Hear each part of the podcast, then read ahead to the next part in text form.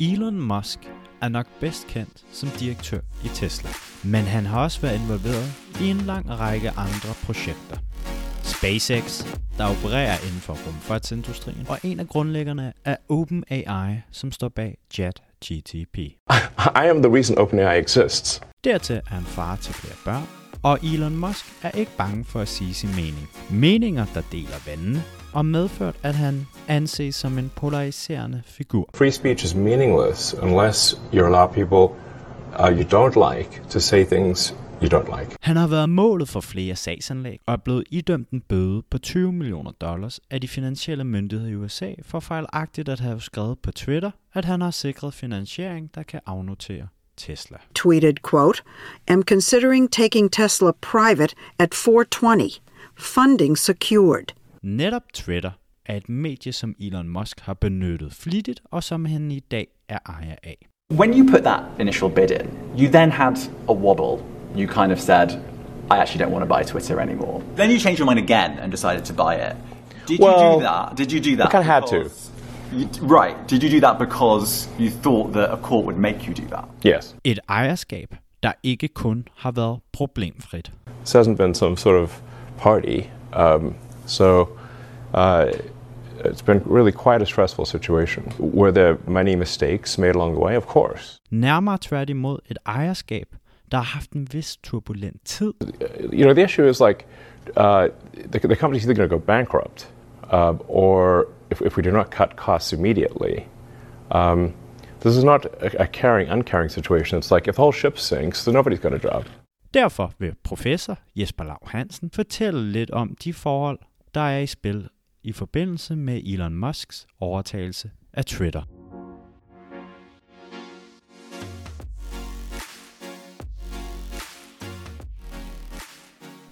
Tusind tak, fordi du vil deltage, Jesper.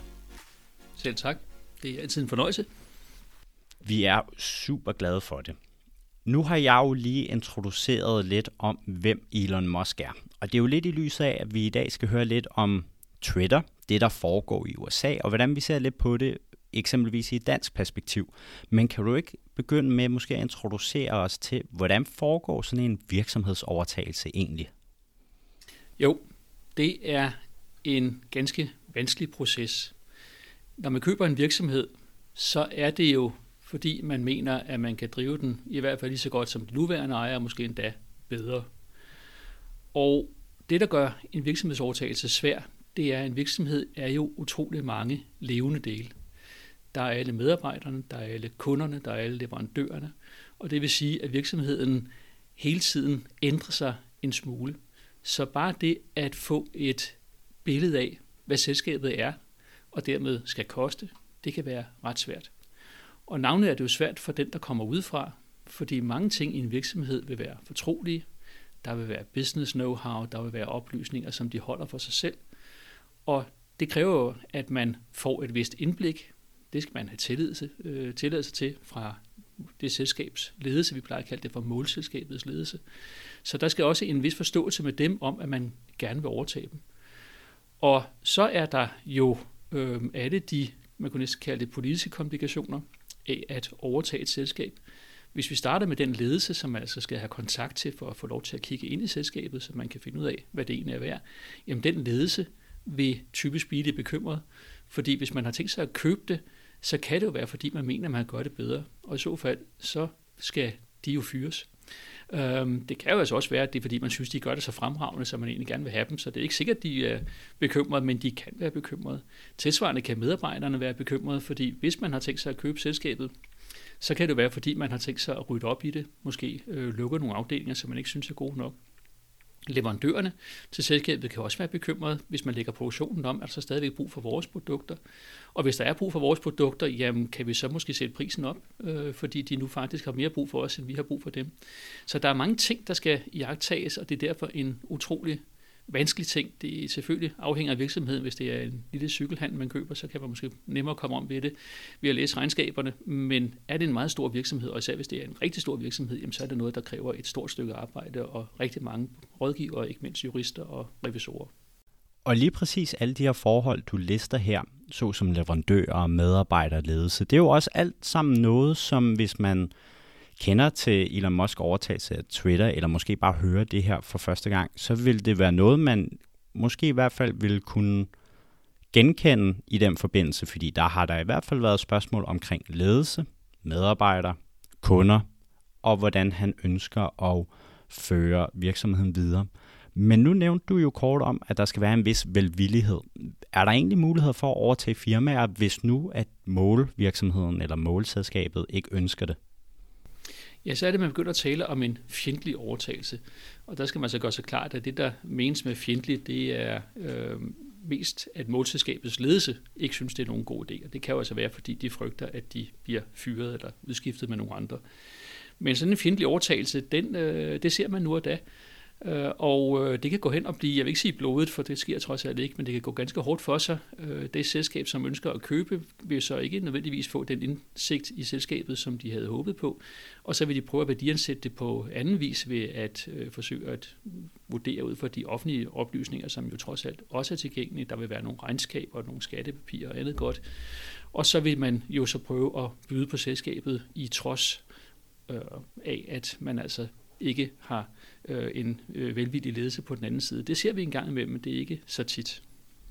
Er der nogle forsvarsmekanismer, som man kan bruge, hvis man jo egentlig tænker, at man ikke vil købes op? Jeg tænker, der jo kunne være rigtig mange selskaber, måske i Danmark eller andre steder i verden, som er en størrelse, hvor de jo, hvis nu nogle af de store virksomheder, Apple, Google, nogle af de her kæmpe store tech-virksomheder, hvis de kommer og banket på døren, men man egentlig ikke vil opkøbes, har man overhovedet nogle forsvarsmekanismer?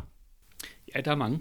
Men det afhænger af, hvilket et miljø man er i. Øhm, fordi dybest set handler det om, hvem bestemmer i selskabet, altså i målselskabet.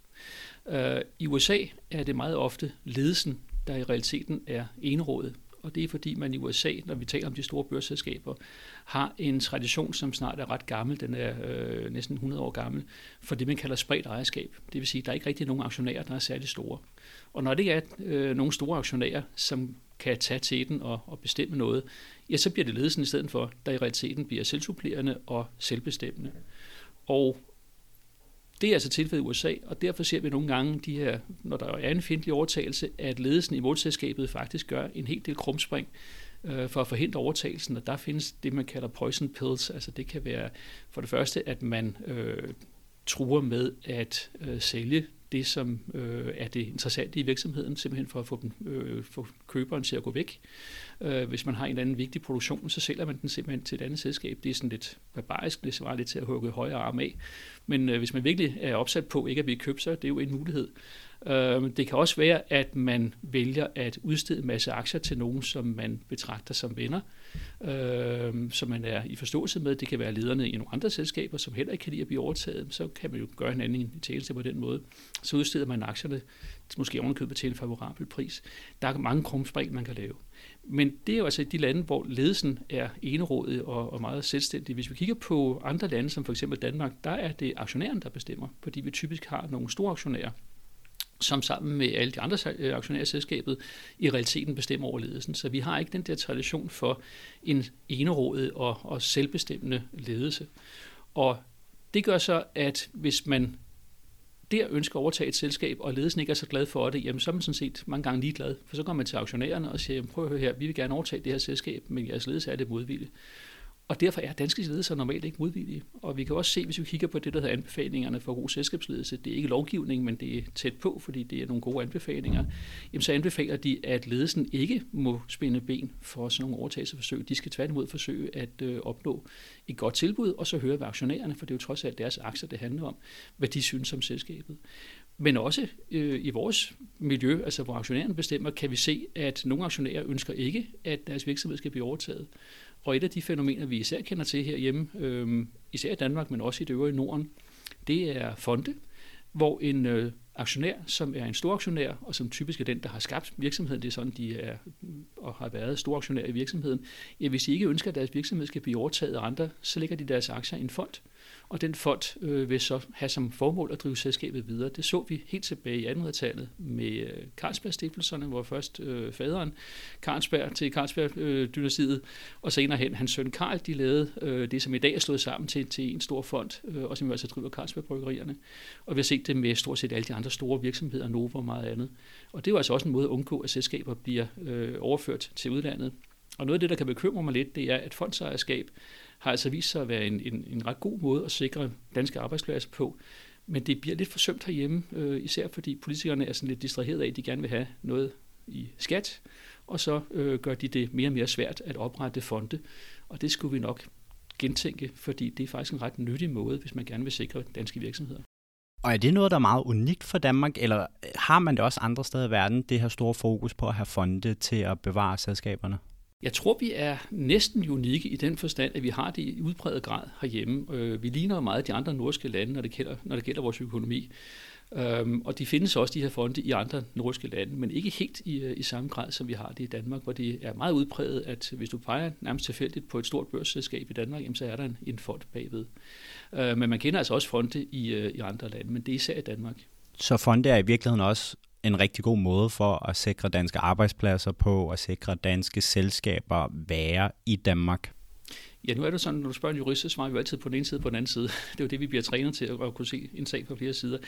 Jeg vil sige personligt, ja, jeg, jeg tror, fondejerskab alt overvejende er en god ting øh, fordi de tænker langsigtet, og de sikrer navne, at øh, arbejdspladserne bliver liggende i, øh, i Danmark, og som dansker synes man jo, det er godt.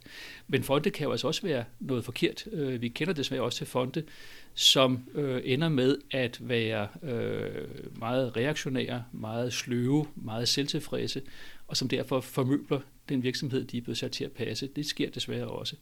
Øh, jeg har en god kollega på CBS, som hedder øh, Sten Thomsen, han er professor derude. Han forsker især i de her fonde. Og noget, han har peget på, det er, at den mest optimale kombination synes at være, at du har både fondsejerskab, men selve driftsvirksomheden er også børsnoteret. Fordi så handles aktierne på børsen, dem der er i frihandel, fonden sidder på hovedparten, men der er stadigvæk en pæn klat aktier, som cirkulerer på børsen.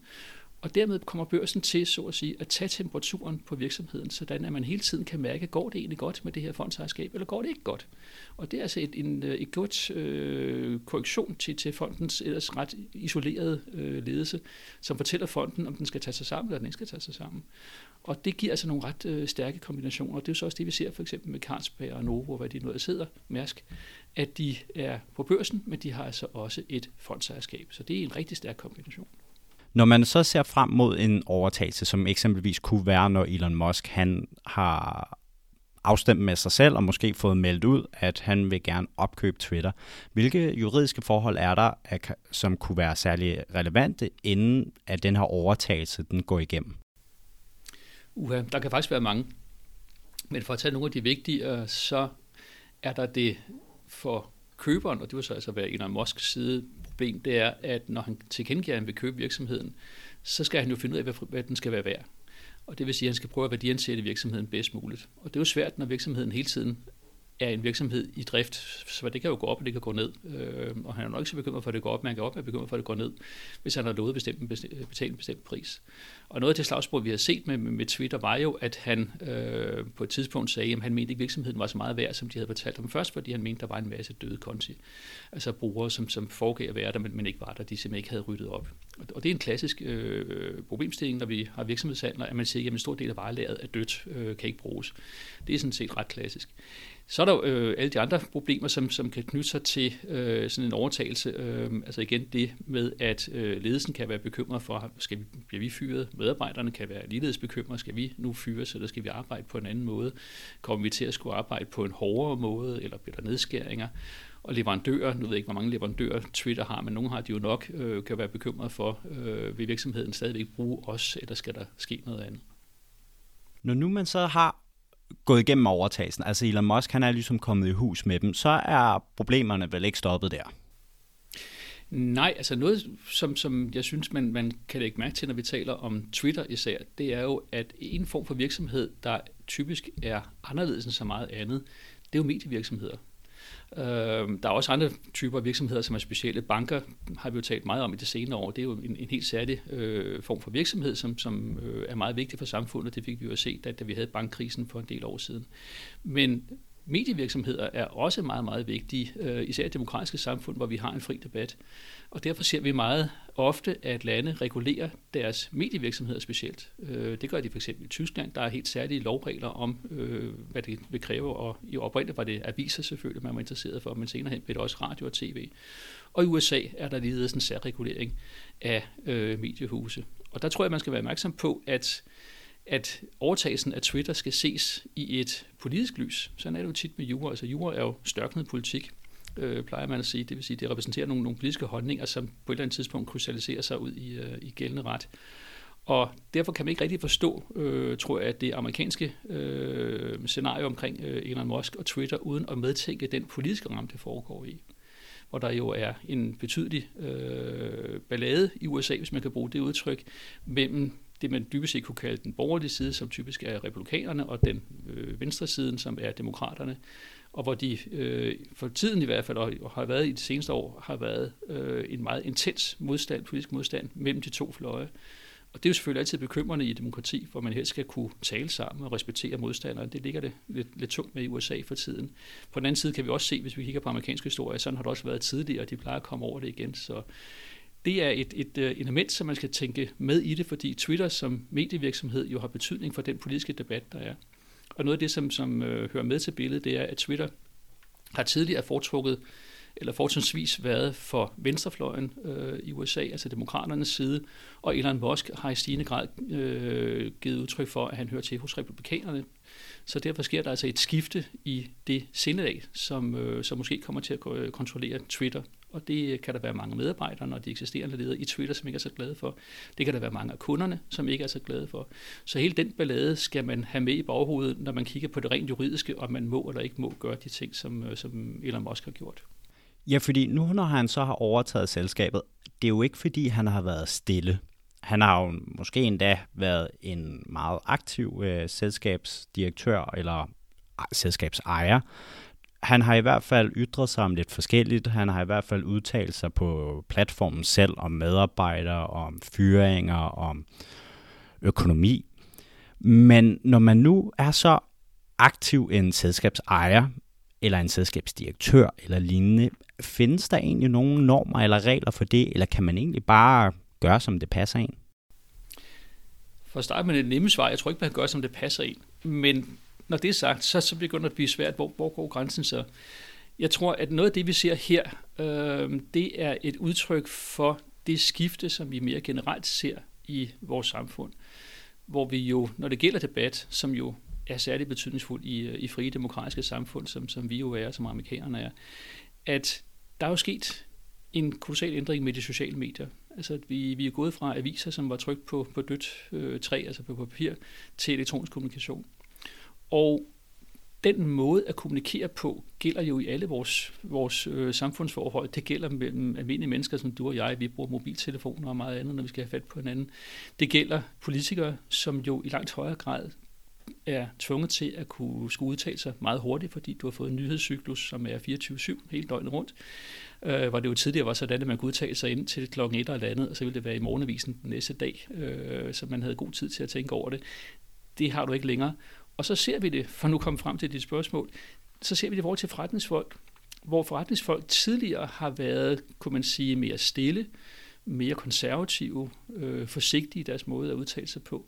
Og nu ser vi så nogle øh, forretningsfolk, hvor Elon Musk for mig at se er, er et af de øh, mere karakteristiske eksempler på, at man er alt andet end stille, man er alt andet øh, end forsigtig og tilbagelænet. Øh, man er derimod sådan meget øh, flamboyant, man siger meget, man kommunikerer meget, og man kan nogle gange fornemme, at man måske ikke har tænkt helt, eller den pågældende ikke helt har tænkt igennem, hvad det er, de siger, men de siger det for at høre, hvad folk synes, og, og så reagerer de på det. Og det tror jeg, at juraen, som jo altså jo netop, som jeg har sagt før, repræsenterer øh, den, den forstenede politik, at den skal vi jo så reagere på, fordi juren må jo ikke, selvom vi repræsenterer forstenet politik, størkne fuldstændig. Vi skal følge med, med tiden, det skal juren.